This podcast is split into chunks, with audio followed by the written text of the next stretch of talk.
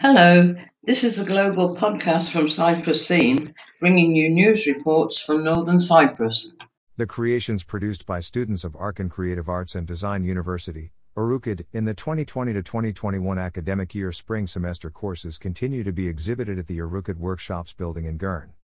Sharing his thoughts on the student exhibition, ARUCAD Rector Professor Dr. Asım Vehbi said, For the artists of the future, it is important that another eye sees their works, that their works are interpreted, that they benefit from their reviews.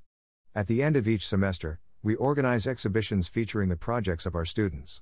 Our university's spring semester student exhibition will continue to host its visitors in small groups throughout the summer, under pandemic rules. I congratulate our artist teachers, our students who showed their works, and their families. I invite everyone to come to our exhibition. Visitors can view the students' works in the ARUCAD Workshops building, where all the courses of the university are represented, including painting, sculpture, glass, ceramics, photography, graphic design, illustration, architecture, industrial design, interior architecture, and environmental design.